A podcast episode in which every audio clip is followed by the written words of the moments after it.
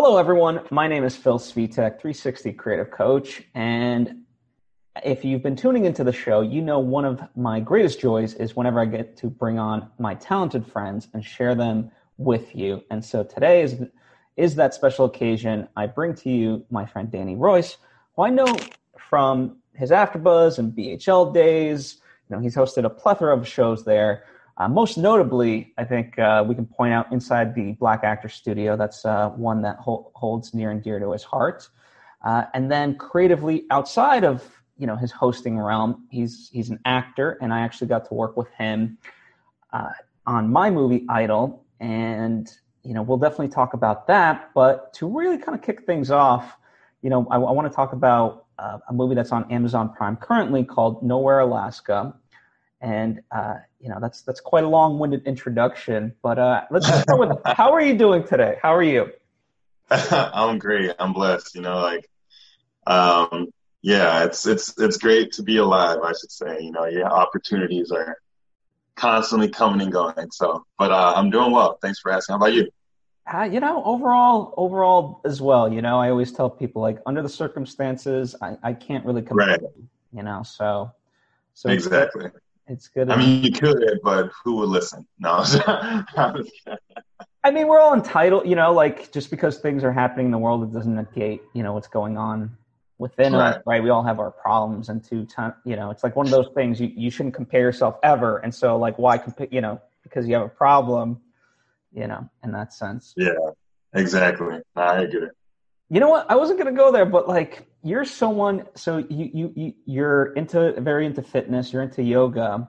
Um, how how important is your your mental embodiment of yourself towards the work that you do as a creative?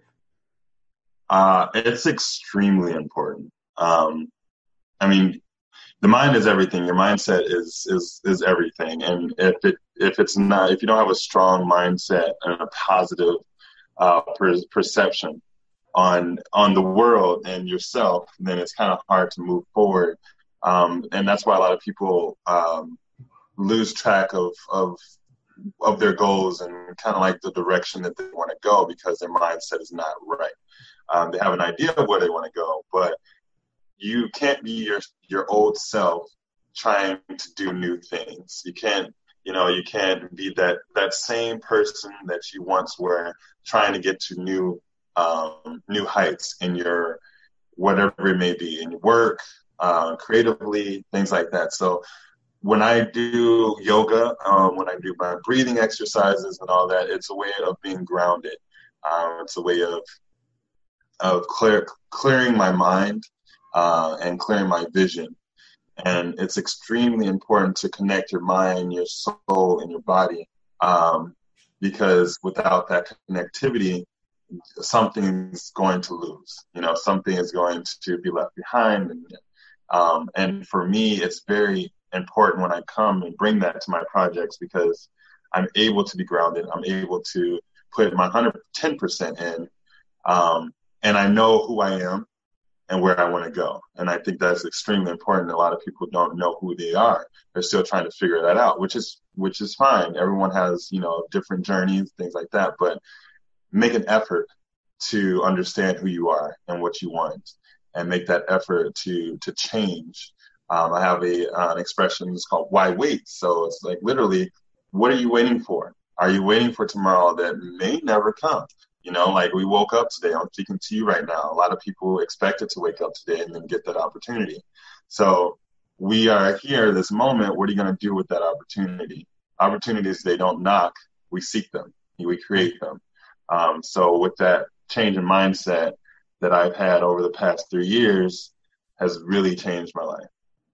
Wow, there's a there's a lot of profound stuff in there, and one of the things uh, one of the things you mentioned that it does help you with your work. So, kind of connecting it to Nowhere, Alaska, uh, just to for those who haven't seen it, I'm not going to spoil it, obviously, but to give some context, it's it's it's a thriller movie, right? We can call it mm-hmm. that. Yeah. Um, yeah. It's, it's, kind of got a mystery. Um, it's not like a murder mystery in the in the classical Agatha Christie sense, but you're trying to figure out who committed the crime and what's the truth. Right. It's not. So as far as that, you know, it, it's something to know yourself, but you're playing a very dark character that's doing a lot of questioning, but also kind of perhaps hiding a little bit of the truth. So, you know, how do you how do you start to embody a, a different person rather than yourself? um, so for, you know, a lot of a lot of actors, different actors have different techniques and things like that. But I, for me, I like to create the character that has been written down right? So they, they give you this framework, right? They give you this vessel, but it's your job to actually uh, embody the vessel and and make it work towards the story, make it believable. And so, for uh, this particular character, uh, Derek, um, he had just lost his wife. Uh, he doesn't know where his wife is, right? So you have that sense of losing someone how would I feel if I lost love of my life and I don't know if they're okay and I don't know if they're dead or whatever. And then I'm on this journey with my brother that I'm not that close with and one of my best friends, but they hate each other. So you have that conflict that you're in the middle of when you're trying to find this. And then now you have another conflict of someone trying to kill you. So, um, so it, it, for me, it's, I want to bring the, um, the truest aspect of Derek to life. Um, I start diving down even further, like what's his favorite color? Uh, what is what does he like to do? Does his what did his some memories of him and his brother when he was younger? Like these are things as human beings that we have. So the character is a human being. A character has its own, you know, own way of doing things that is completely different from mine. And so what we also, uh, what I've also been taught a lot in classes and things like that is never judge your character. So even if you're playing, I don't know, if you if you're playing Jeffrey Dahmer or something like that, right? Obviously, what he did and uh, it, you know his history is is disgusting. You know, we have all these these thoughts about it, right? Um, evil acts, but you're embodying that character. So in their mind, they justified it some way, somehow based on whatever traumas, whatever past, whatever they had is justified. So in that sense, you can't, you can't judge your character because then it's unbelief, it's not believable. The, the audience will not believe what you're bringing to the table.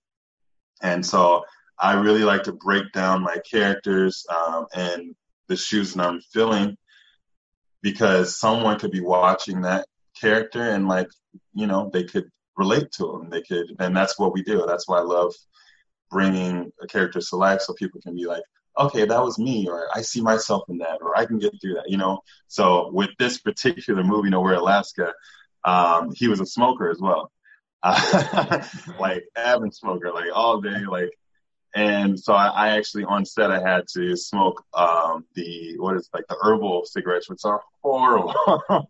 but I'm like, I'm Derek. Derek likes to smoke. Okay. So then you change you change that sort of that characteristic about yourself for that moment because you're living the life of this person. And so it's so fun to step into shoes of others because as an actor, I can be a lawyer, I can be a doctor, I can be a policeman, I can be a murderer. You know, all these things that you can be, that's totally fun. But are they going to be believable? And that's the process that you have to take to make yourself be believable to the audience.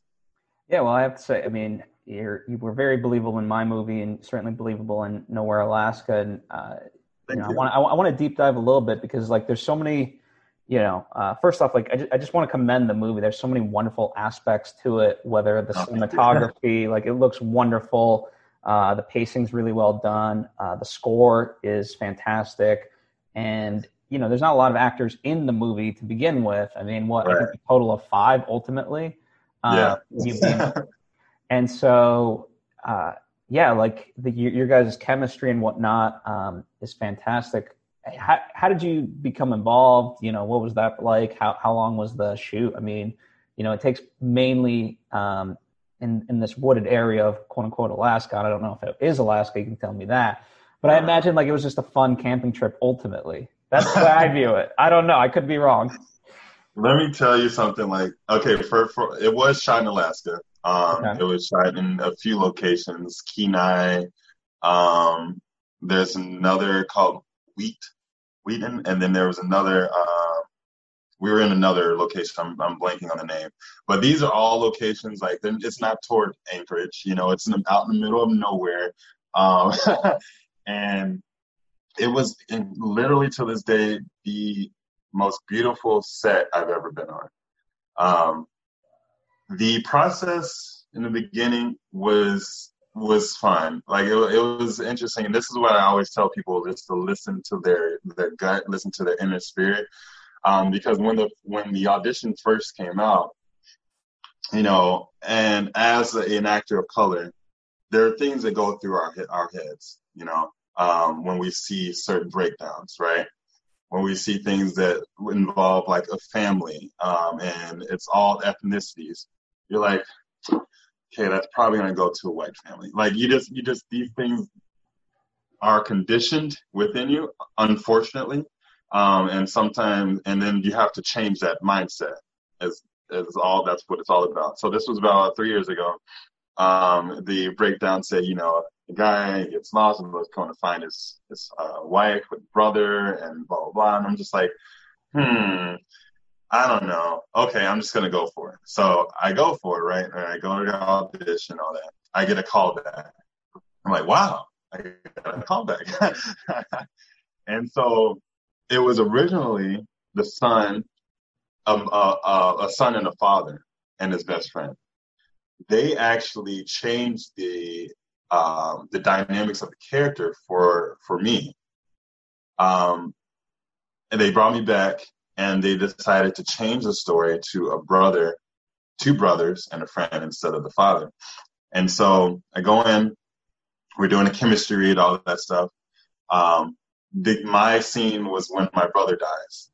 So having to pull that emotion, all that stuff throughout in that audition with the callback. Do you have siblings? Just curious. I do. Okay. Yes. Okay. So for so for me, I saw my closest brother. I'm like, how would how would I react? How would I feel if he were to die? Um, it's morbid, I know, but as an actor, you know, you embody, you have to embody this. So I, I actually saw uh, um, my my brother on there, played by Aaron, um, as my my actual brother, and so that brought a little bit more realness, a little more life to the character. So we, so yeah, so when I booked that, um, we got all everything. It was so communicative. I loved the crew. Everything was so great. Um, and they flew us out. They flew us out from uh, LA to Alaska. I believe all of us were from. Yeah, all the actors you see on that film was is from LA, um, with the exception of my wife. The woman that played my wife, Dora, she is actually from Alaska, um, and all the crew and all that. So we got there, and it was a very uh, rainy and stormy day that day. um, but it was three weeks, a little over three weeks of just amazing. Like um, I just had such a good time on set. Um, everything could kill you. So that was interesting. the plants, uh, there was like quicksand underneath this this river that we were told to stay away from. Um, our DP had to have a loaded gun on him at all times uh, on set, just in case black bears or moose or anything like that came rolling along. Um, I actually did get to see a lot of wildlife, which was really amazing. Um, and yeah, it was just, it was just a great time. We it was a lot of working, but then we also had moments where we could just chill and just have campfires and stuff like that, and and and you know uh, talk about the the shoot. And um, the good thing was like our director, he he lived there, and so um, he him and his you know folks they would take us fishing. You know I went on the boat and I saw like an actual whale like like six feet from me, like just pop up in his eyeball. I was just like, it was, it was incredible setting. Like I um, definitely will always remember it. Um, when we were filming all of like every single set and location that we were at, um, we had to deal with some type of adversity, some type of challenge. Um, we were, it's, it's all natural light. We are also there with summer solstice. So, so sun, sun would set at about, you know, uh, 11 o'clock. It would go to the horizon and then it'll come back up. Uh, so the summer, the sun never went away. So that was just having to deal with that the first few days was like, okay, like I don't know what it is right now. um, but yeah, so it, it, was it was totally fun experience. Um, and you know, they we had to make some changes, you know, according to you know location spots and and just nature in general, you know. And when we got when I first got the actual the script and all that, um, they sent these are going to be revenant conditions. this, this is exactly what they told us. Like, this is going to be a revenant condition. They compared it to certain films and stuff that are out. Um, harsh weather, you know, bugs, animals, all this stuff. And I'm just like, oh, okay, well, let's go for it. yeah. No, that's all, how far away were you guys from civilization, and you know maybe for your own comfort. But I'm also thinking like camera wise, like you know charging batteries and this and that. Yeah, you know that presents yeah, I mean, a problem. Generators were a great friend of ours. So we put it that way. um, we we would have there were moments we would have like locations, um, and then we would we would have home base, and then we would drive out to the location um, for the day and then come back to home base. Um, there were moments where we would just camp. Um, there was one night I slept in a tent, and uh, yeah, it was. It, but it was it was pretty far. Um, it was pretty far. Like it's those towns, Kenai, and then there's uh, no one that starts with L. I keep forgetting, but they they do have like residents that live there, but it's it's it's like maybe you know 400 people or you know population of it's very very small. Um but i really enjoy like just the, the natives there too. Like uh everyone was so nice and just um very you know able very helpful. And but when we were shooting there were literally no one around. It was just the cast and the crew. Um so it was, but they were very, it was a very safe, um, very safe production. And there are a few times where, you know, a black bear would just, you know, walk on by and everyone's like, okay. But, but our director is extremely knowledgeable. It's like, uh, you can't touch that. That devil's club. That's, you know, that can burn your skin or, you know, like we would look at tracks and say, okay, well, these, we're going to use these bear tracks in our scene because they're fresh. But because they're fresh, we're gonna make sure that we're out of here at a certain time. you know what I mean? So like it was just really fun dealing with that. I I find I find uh, that entertaining, like on the edge type stuff. yeah, no, I I I, lo- I love that side of it as well. And um, were you able to see dailies? I mean, just whether time wise or just in general, um, were you you know, because I know some directors like they don't like to show the actors anything. Yeah, I'm curious.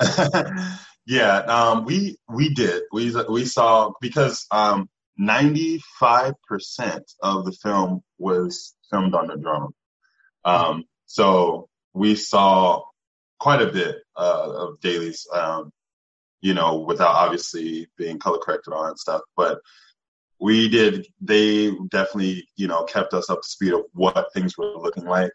Um, and Isn't that helpful you, for you to, you know, to, to see it, you know, because I don't know, did it, did it help your performance where you're like, ooh, I should have done this a little bit differently? I don't, you know, I'm curious from the, from the actor perspective, what that's like.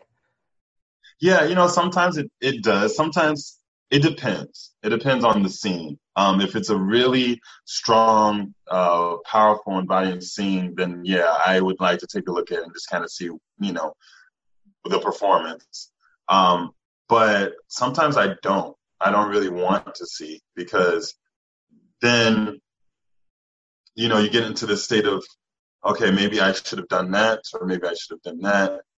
And it's like, you know, Johnny Depp never watches his films, which I don't, I couldn't go that far. I like, I need to see the finished product. like, yeah. I want to see the product, you know, but he never watches his films because he becomes self-critical of himself, you know, of himself.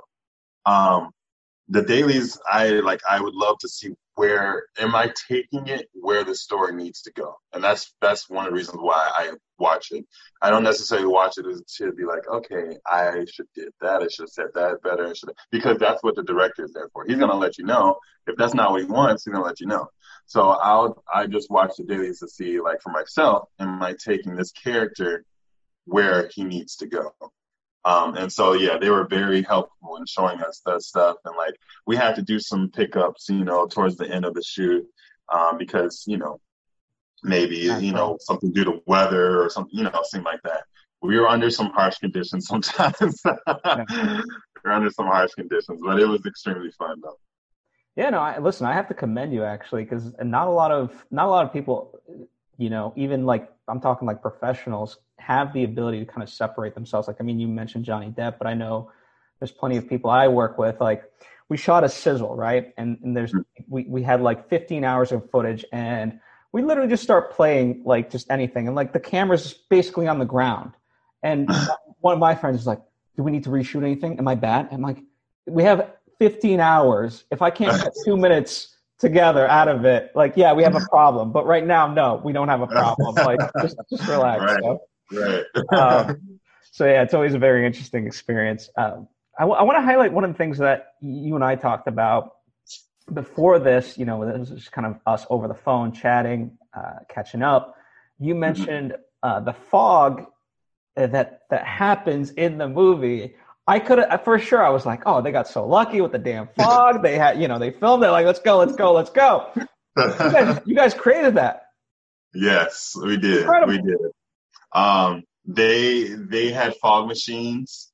Um, let me tell you something about the fog, because it, you know things don't always work out the way you plan. Obviously, you know um, from from being a producer, um, but the fog machines like weren't working for a moment. Like they just the fog it was just carrying the wrong way, and like so we had to find the the right placement, how to get just enough on screen uh, at that particular moment when we run through the woods.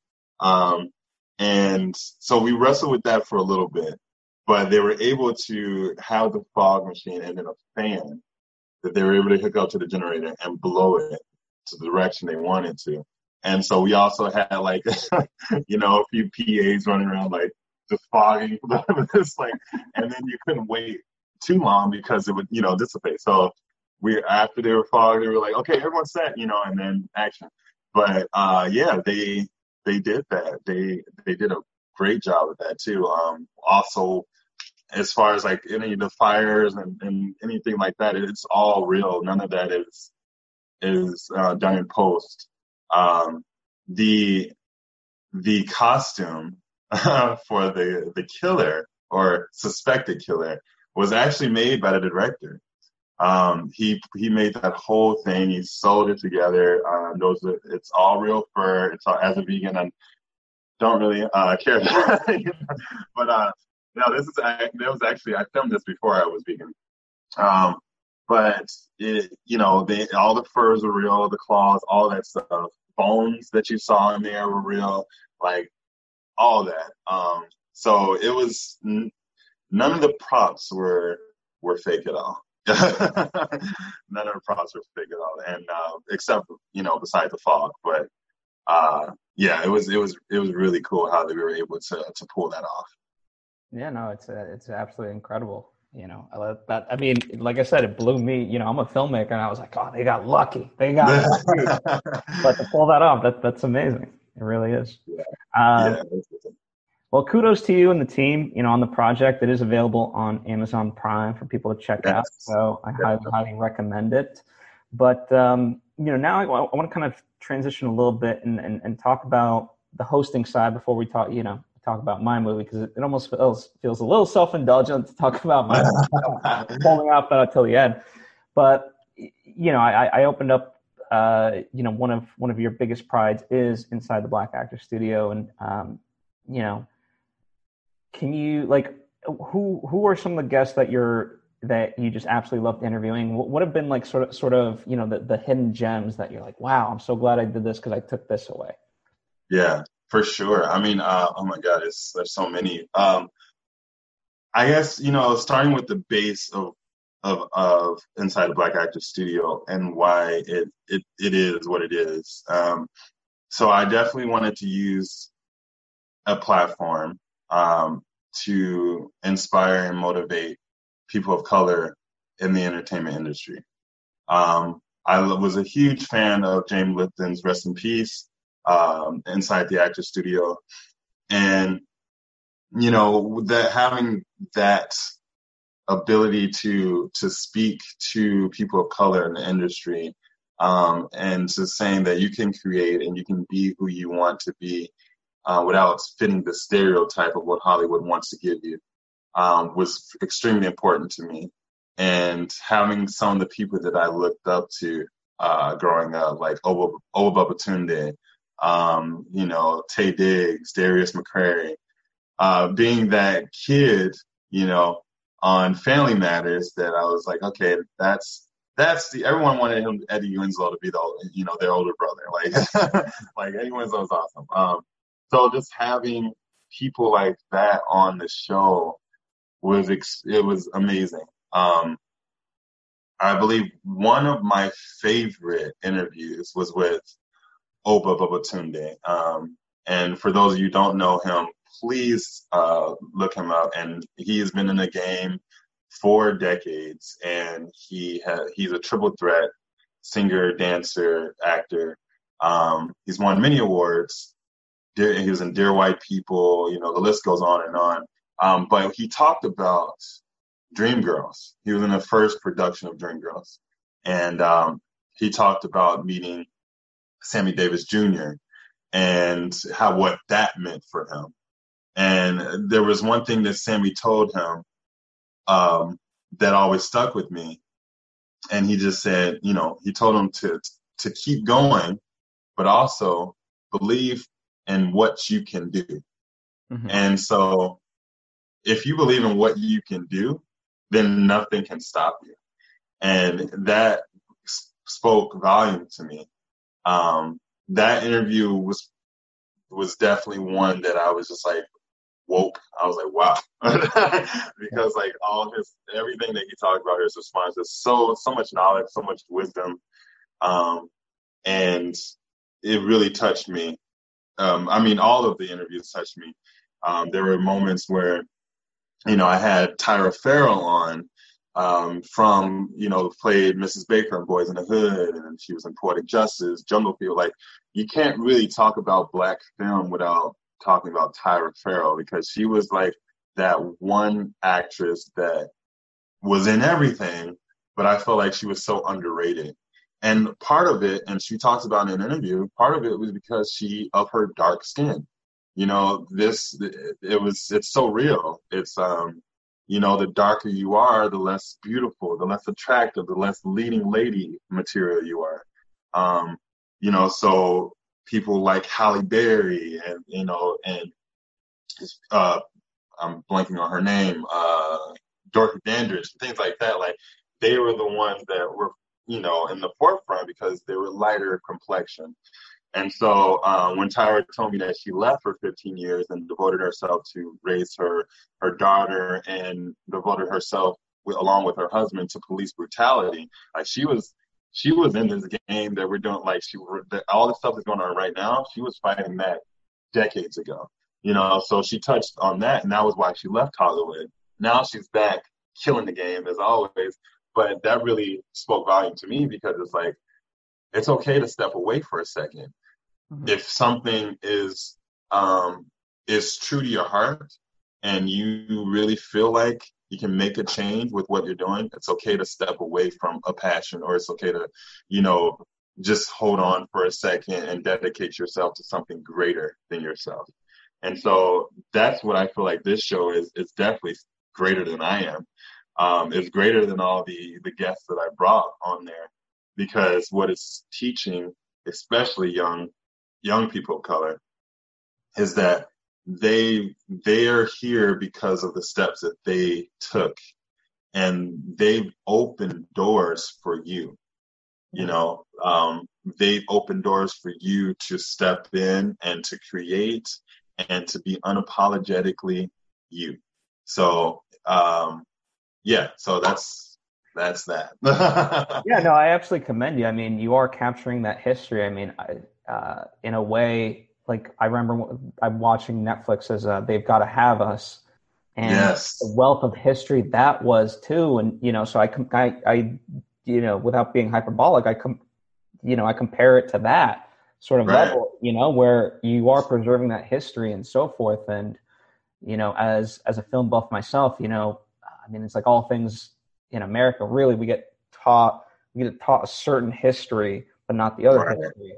Right. And, uh, you know, I'm someone that does pride myself on kind of being trying to see, you know, whether it's foreign movies or you know, diversifying the the, the filmography, if you will. And and still, there was so much that I just learned from from that. So it was wonderful. Um, yeah, and that actually had I had Frederick Simon, the creator of They've Got to Have Us, on the show, and I remember having him on there. He was he was ill that day, but we did his interview, and the next day he flew back to London um, but he was talking about some of his favorite, you know, interviews and um, on that show, you know, having Harry, Harry Belafonte and Sidney Poitier, like all these people um, who really just paved the way.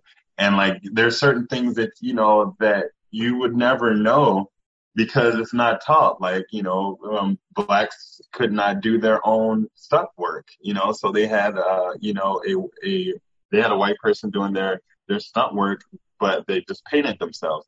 Like, you know, it was just these things that were like, wow, really? Sidney Poitier was one of the first uh, men of color to do his own stunt work because he refused anyone else to do it. And so uh, when you when you have your power and you know your power, you know your worth, um, that's when you can change the world and that's when you can change things. So yeah, if anyone, if you no one saw that, if you haven't seen, they've got they've got to have us definitely check that out. I, I, it was incredible work. Um, and Frederick Simon, you know, he talked about his background a little bit, his director, and he started off as a photographer. He didn't want to get into movies, never saw himself getting into movies. Um, but he listened to his inner mind, his inner spirit. And that's what I always tell people to do because it can lead you to places you never thought was possible. Yeah.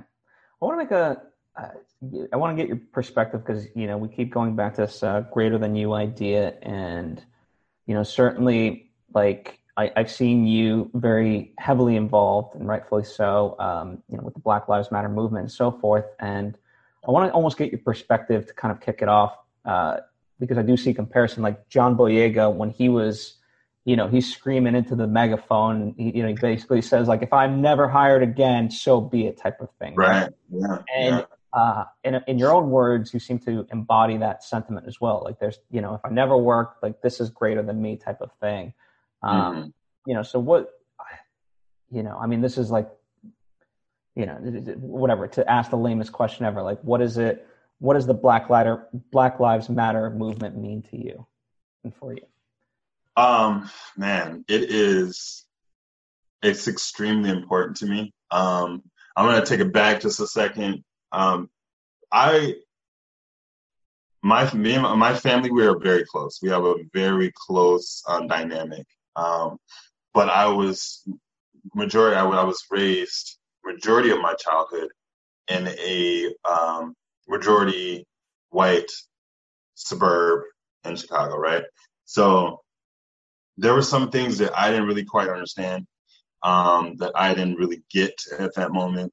Um, I was there was a point where I was somewhat kind of afraid of people that looked like me um, because of the lies and the and the stigmas and the stereotypes that I believed.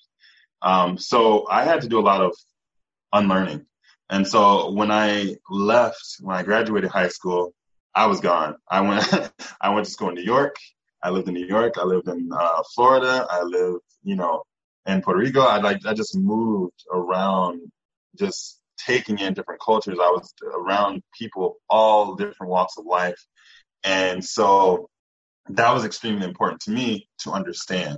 If you're not willing to understand anything and to and open your mind to to the possibilities that yeah, people are different than you, but we are all connected in this one aspect, then you know everything's going to blow over. So the the BLM movement for me is finding your pride, finding who you are, um, knowing what you come from. Because being black in America is it's like, okay, our history started at slavery. No, it didn't. What we're taught is our history started at slavery.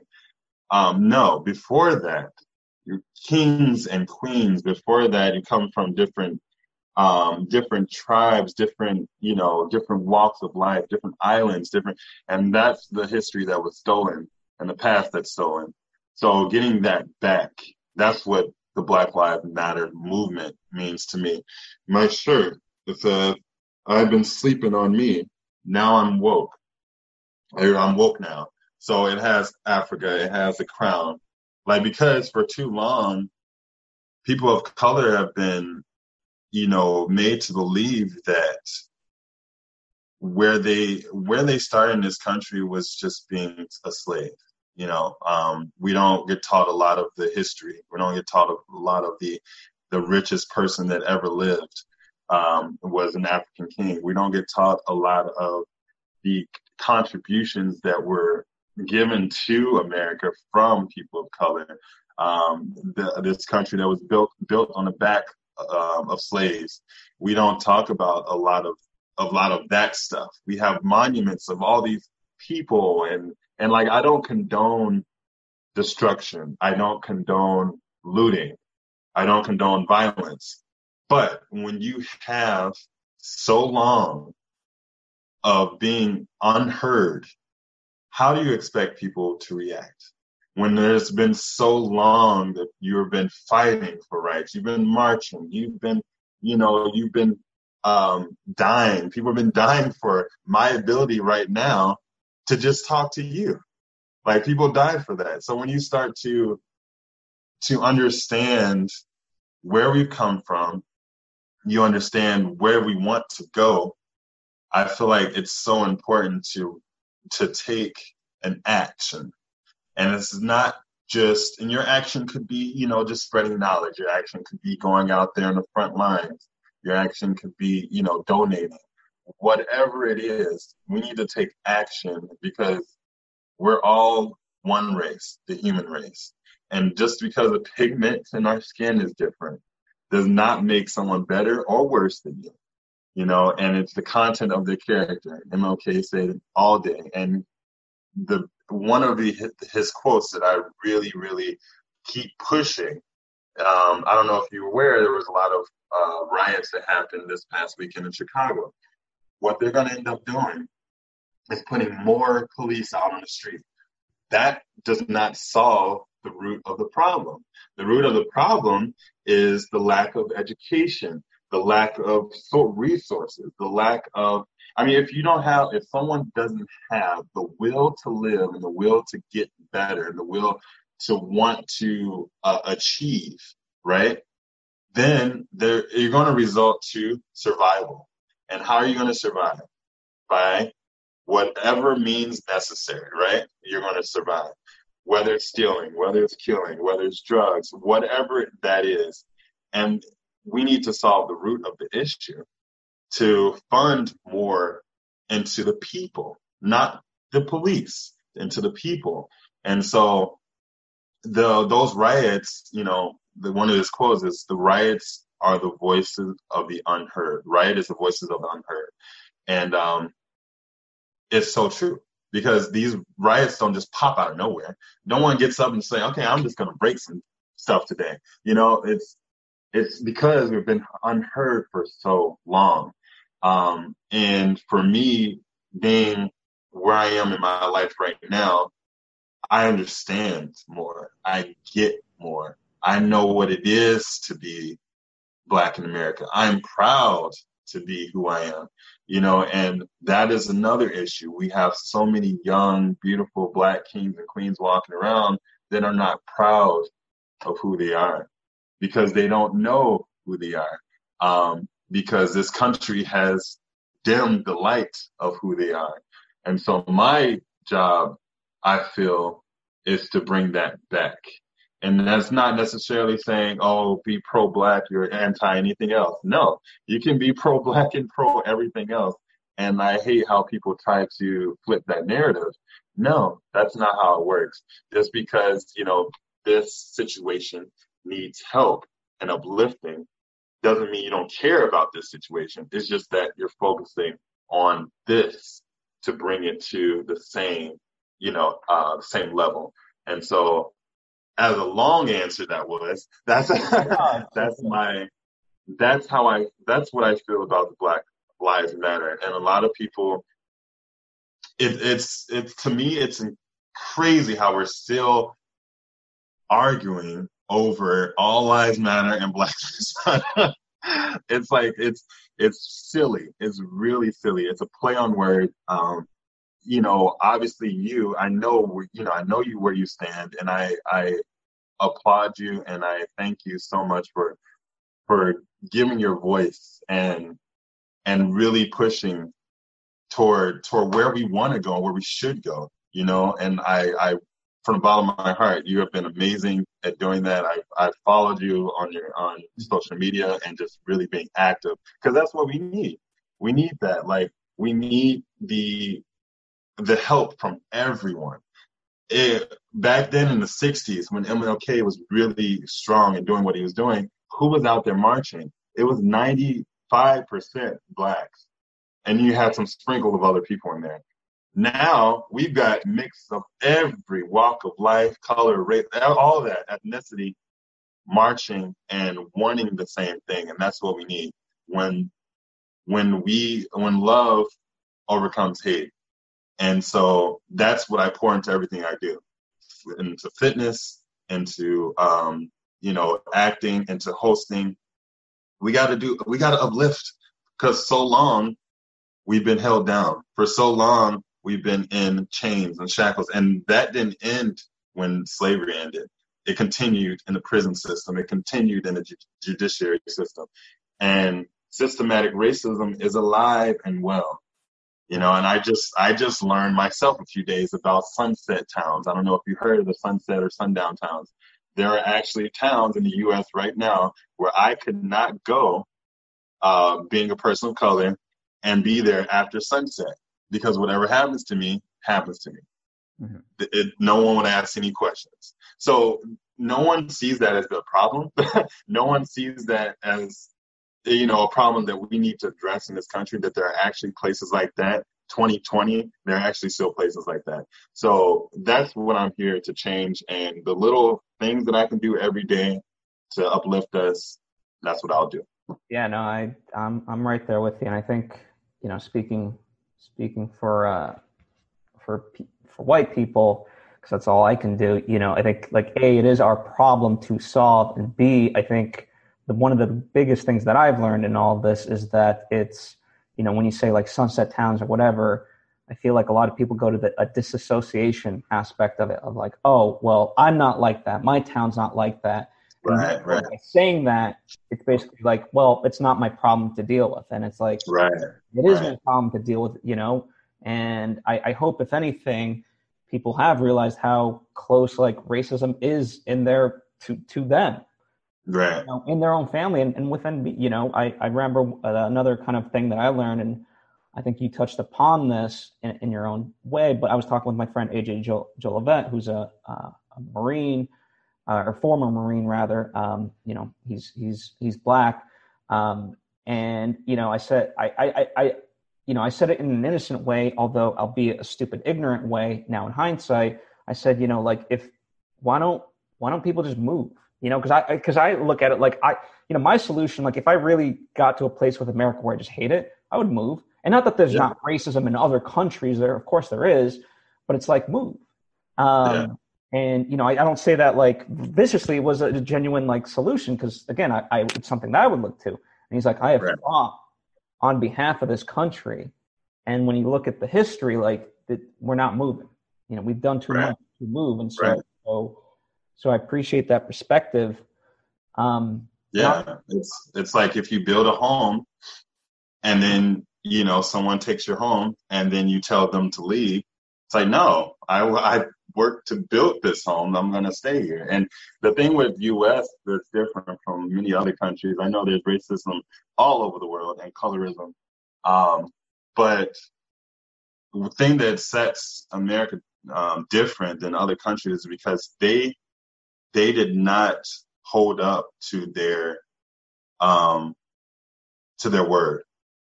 And what I mean by that is in the Constitution, all men are created equal under the sight of God. All men have unalienable rights. And if you say that, if you're going to say that, you got to hold up to your end of bargain. And that was one of the things that, you know, was said by many leaders, you know, um, decades ago, is that the, U, the United States did not hold up to their constitution. So if you're going to say something in within your constitution, then hold up to that. And but there, you know, the whole thing, um, whole thing around like you know being a third of third of a person, all that stuff, you know, is just interesting to me. It's like in the U.S. is this be- beautiful, uh, big beautiful cake, right? Wonderful icing and frosting, fruit, and all this looks delicious, right? But when you cut into it, it's cement, and that's kind of like how America has been in in its history. Where other countries, it's like, okay, yeah, if you talk about the president, then this is going to happen to you. Or if you do this, it's going to happen to you. America's like, yes, you're free. You have freedom, liberty, pursuit of happiness. But so it can't be no but if you're going to tell me that, you know what I mean? So that's the only, that's what separates. I, I'm very curious. So I, I don't know if you're aware, uh, but NPR on the 4th of July tweeted mm-hmm. out, you know, pretty much line by line, if you will, the Declaration of Independence. Right. And literally, people were responding to NPR like, you socialist bastards, shove it up your ass, and type, like, literally. they're quoting the Declaration of Independence. Right. Calling a socialist, liberal bullshit, like, fuck, commie crap. I'm right. I, you know, it just boggles my mind. Like, like, you would think, like at the very least, people would learn and know what the damn Declaration of Independence at right. is on the surface. so I don't. Yeah, I I don't know where like it just when I saw that I was like, oh dear God, we are. what? Where are we? Yeah, I mean, this is, and you know, I've I for one, I've learned a lot, you know, in this, this movement and all that. Um, but even before that, you know, like I, I was never, I, I mean, outside of my teenage years, I passed that, I was never a fan of the Fourth of July because I understand where it comes from, and yes, if you know, if colonization did not happen, you and I will probably not be here. Okay, but the thing is, like, it could have happened so totally differently. Um, but I just feel like you know that the Fourth of July, that moment, we were not free it's just the way it is. Like, yeah, celebrate the, the independence of this country, I guess, but like for my ancestors, and we were like, we're not free. We, there was not, there's nothing to be, uh, you know, there's nothing to, to celebrate, honestly. So Juneteenth, obviously, is, uh, but even then, you know, it was two years later after the, imagine knowing, imagine being like free, right? But you don't know you're free until two years later when you get that that address that you're free. And then it's like okay well you guys are free to go but we're not going to give you anything or support you or do anything. Like you're you're you have someone it's like taking a, a, a child that was dependent that you're you're making dependent on you. And then just saying okay you go out in the world and make things happen. Which thank god a lot of people did make things happen but for the most part, it's like, how do you expect someone to understand what's going on and what's and how to navigate? And then you create laws to push them down and to hold them back. And then now you're saying, oh, they're lazy because they're not trying hard enough. No, it's because they're in a cage. You know, they can't they can't move about. Like it's just it's hard. It's really hard. But at the same token, people have done it before me, so I know that it can be done. I want to. One of the questions to bring up, um, they've got to have us. Uh, that if I had any criticism, I just I, I, don't think it was explored as well as I would have loved it. Um, mm-hmm. This idea that, you know, they, they, they almost jokingly kind of said, uh, you know, white people have been making movies about like their dogs and things like like the biggest problem is the dog is lost, right? yeah. There's almost expectation like any black movie has to be about slavery or social movement, yeah. whatever. So I want I want to get your perspective as an artist, like you know, it, when you envision, uh, let's just call it a like, it, what would be you know a black cast, black film, you know, whatever. Uh, what what would be the ideal? You know what I mean? Like, is it is it just like yeah, there could be stories about slavery, but there also should be about you know a child losing their their damn dog. you know, like I, I don't know. I, I, think it's a very interesting perspective to yeah to explore. And I want, I want no, yeah, definitely. I totally agree. I, you know, being an, an actor of color, like you get these roles of where it's like the thug or like you know the the druggie or you know the pimp. Um, and those I'm not discrediting those those roles or those characters because they also their story also needs to be told. You know, there are people like that. Um, and yes, slavery films, I think we're good on it. I don't think we need any more. I mean, we've got it. We got it. Um, the one thing that, well, I don't know if it was Netflix or Amazon did that I didn't really care for it too much was they had during this movement, the beginning of it all that, they had uh, um, sections that said hardship, uh, blah blah blah, like different movies like that. And I'm like, we don't need to see films where we are being oppressed. We don't need that right now. We need uplifting, motivating, inspiring films. We got that. We know that history. That has been ingrained in our heads since we were little. Um, what's next? Yes, family films, um, showing black families together, and it's not being a ton of drama. You know, showing uh, you know, love films, romantic comedies, things like that. Um, I actually, I'm actually working on a uh, pilot right now that I'm writing that has a whole new aspect of things people, you know, you never even heard of or seen on film, and it's you know based in African mythology and magic. So it's just like those are the type of things that we need right now. I'm done seeing people getting whipped and getting sold and getting raped. Like I'm done with that. We don't need that shit, shit anymore. Excuse my language, but we don't need any of that. We got it. And there's been so many films made about that. And um, and with the past with Harriet film, I don't know if you've seen it, but it was not. It did not tell her story. It did not tell her story of who she was and what she meant. She was a hero. She put her life in jeopardy many, many times. But then you go and you see a movie about you know, JFK or something, and it's like, oh, holy be thou. Like, no, it would be like Harriet. It needs to be. It can't be double standards, is what I'm saying. It can't. We need to do the same thing with people of color that we do the white films. It doesn't have to be about slavery. It doesn't have to be about drama. It doesn't have to be about drugs, sex, all. I get it. It it happens. It's real. You know, especially you go to some urban uh, places, areas, things like that. But right now in this time, we need to see things that will motivate us, inspire us, especially our kids and our, our children. You know, growing up, every black child, I don't care where you're from, you get that police talk. And for some kids, it might be a birds and the bees talk, but for us, it's a police talk. This is how you act. This is what you say. This is how you, you know, respond. The, it's that conversation that should not happen, but it's a reality. So yes, I, I think we need to see more stories, uplifting stories, progressive stories, and that's what I am writing right now. Those, those are the type of things that I'm writing on. I'm I'm done seeing slavery and shit. I don't want to see that anymore. You know, we don't. If you want to see it, there's plenty to go back to. Believe me, there's millions you can watch but we don't need to create that anymore. Yeah, no, fair enough. I, I don't disagree. So, um, and in fact, so, you know, to, to wrap things up, I mean, there's, I would, I would love to keep talking. There's so many different avenues, but let's, let's talk right. because, um, you know, uh, so Idyll's my film and yes. I had reached out to you and you yeah, sight unseen. I don't, I don't even think you saw the script. You were like, I'm in.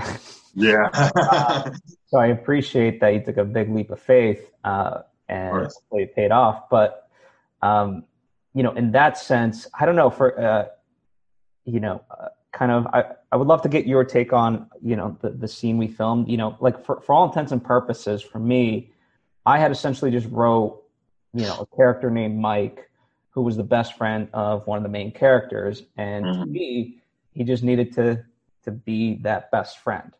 Right. Uh, you know, I had, I don't know, for it, it, it for better or worse, I don't, I don't know. I'm still trying to figure that out. I had no like preconceived notion of who Mike was. Um, and then I don't know, you just, I knew you were an actor and I said, let's do it.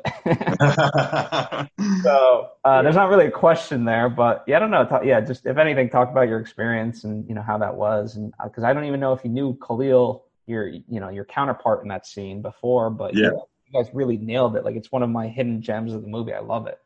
No, I appreciate that. Yeah, it's um. So when you, yeah, when you reached out to me, I mean, I obviously working with you in AfterBuzz, now like I knew you, you, you know, your essence. I'm really good at reading people. Uh, it's like a, it's a, it's truly a blessing that I have that. Um, and you have such a good energy and good vibe and about you.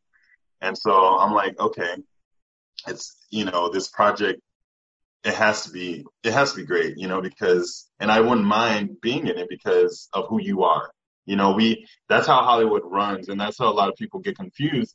It's not necessarily your talent keeps keeps you going. It keeps you with, you know, you stay you have jobs because you're talented. But you get the jobs because of who you know. And and those relationships. We're all human beings. You know, if I have a relationship with you, you hit me up, I have a role for you. It's dope. Here, let me send it to you. I'm like, okay, I'm gonna look at that before some random person calls me and says I have a role for you. You know what I mean? So it's all about relationships. We're very relation based beings. And so my job was to just bring your character to life. And I like I like when uh, directors give us that room of creativity because that's who I am. You know, like I left corporate America because I needed to be creative. Like I can't be held in a box. Um, so giving me that creative room was was amazing. Um, and what is what do best friends do? Best friends are there no matter what, right? Best friend, you might text your best friend throughout the day. You might, um, you know, share secrets with your best friend. You know, your best friend may know like some, you know, uh, about your significant other, like stories, stuff. So my my thing was like, okay, what is the best friend? How is the best friend uh, react to certain situations? Um, and my, you know, just really embodying that character and just being for him in that moment. And the biggest thing that I've learned since I've been acting is vulnerability always wins. The most vulnerable actor wins. So being a best friend, being there for your significant other, your best friend, whoever it may be, there's a sense of vulnerability that happens. And that is when the camera catches it and the it pulls the audience in and they believe you. Because everyone wants to be vulnerable, but not everyone makes it because of fear of what will happen or fear of how they will be perceived. So I, in that scene, just made sure, not even knowing the full script, just knowing that and being present. The most important thing for me was just being present and being vulnerable, and obviously listening to your direction. But but yeah, so that I mean that's basically what you know that's basically what carried me through that scene and mike that character i knew there was so much more to him um, I created, you know, a little bit of his life just so I can have a foundation to stand on. Um, but then, yeah, so it's just, it's, you really, when you make it about someone, when you give your all to make it about the other person, yeah, that's a true vulnerability that, you know, you just can't buy. You can't, you can't really find, it's, it's rare. It's rare when I can just literally just listen to you. Yeah, no, I mean, the, the, to me, I think as you're as you're talking about it, I, I can envision it in my head because I've seen the movie so many times. And, and that Yeah. moment, uh, Mike's character, he wants to say the truth to uh, Caleb, but he knows how painful it's going to be to him. And you know, because they are best friends, Caleb catches Mike of like, "You got something to say? Just say it." Mhm. Yeah. Oh, that's that moment. It's like, well, should I? Um, so yeah, you, and, don't, and you don't want to hurt anyone's feelings. You don't want to. You don't want to to knock them someone down when they're already feeling down. But you know, what does a best friend do? You Yeah. gotta whip them up a little bit. Yeah, no, and it's great. You know, obviously, like m- you know, people people undervalue acting as far as like it's a lot of it's also what you don't say, right? It's what you exactly. facial expressions and so forth. And so, what you're not saying in that scene is like ten times more than what you end up saying, and it's uh, Yeah. I love it. um, it's it's actually uh, it's funny. I know we're uh, running a lot low on time, but uh, this past uh, shooting I was doing it's for a TV pilot, and, and the, uh, one of the one of um, the comments from the director was saying, "Danny, you really act with all your body." He's like, he was watching me. He's like, "You're you're like there tapping on the table." Like he's like, "You're doing a lot of things with your body." that that's amazing. I would keep it, but he's like, but I noticed that you do that, and it's a lot of a lot of what you don't say that speaks volume. Um, and then so I was kind of like looking at the the dailies. I was like, oh yeah, I do do that, and it's not. I haven't I haven't been a uh, spent a lot of time in in uh, in theater, but I've done a lot of um, like theater and then musical stuff like that. But for me, it's just really giving all of myself. You know, like I respect you. Um, I respect the project. Why not give 110%? So that's the thing that I always go in doing. And it's literally like, I don't care what Danny would do. What would this character do? Yeah. know, so Yeah, no, it's it's it's, it's truly wonderful. What um, you know, as, as we kind of get to the tail end, what what are some projects that you can plug right now, and certainly, feel, you know, feel free to plug your social media as well. Yeah, for sure. Um, uh, I have an, another film that's on Amazon Prime called The Cry, um, where I kind of I play uh, a a genius, uh, so to speak, that is guiding this assassin through his uh, mission. A very uh, different role than I'm used to playing, but I had fun with it, and it was pretty funny uh, being a comical character.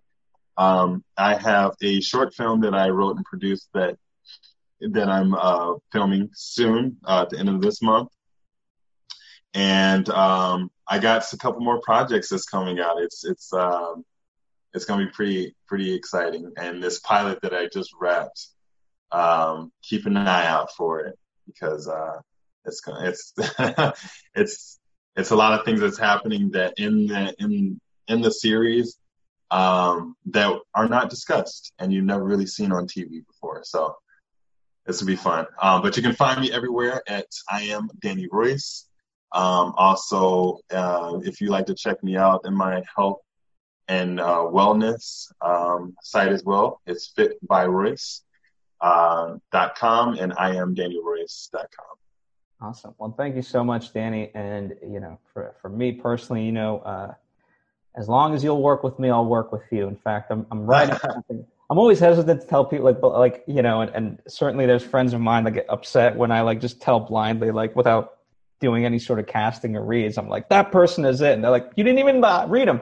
But I, I think there's this character that would be perfect for you. Um, the only hes- the only real hesitation I have is if if somehow I end up cutting him because you know I, I, sometimes tend to overwrite characters just to fit in more Right. of my friends. Um, so sometimes it's due to the script process, you know, so, some get slashed just because. But if I'm I'm thinking this one, Yeah, it's all about the story.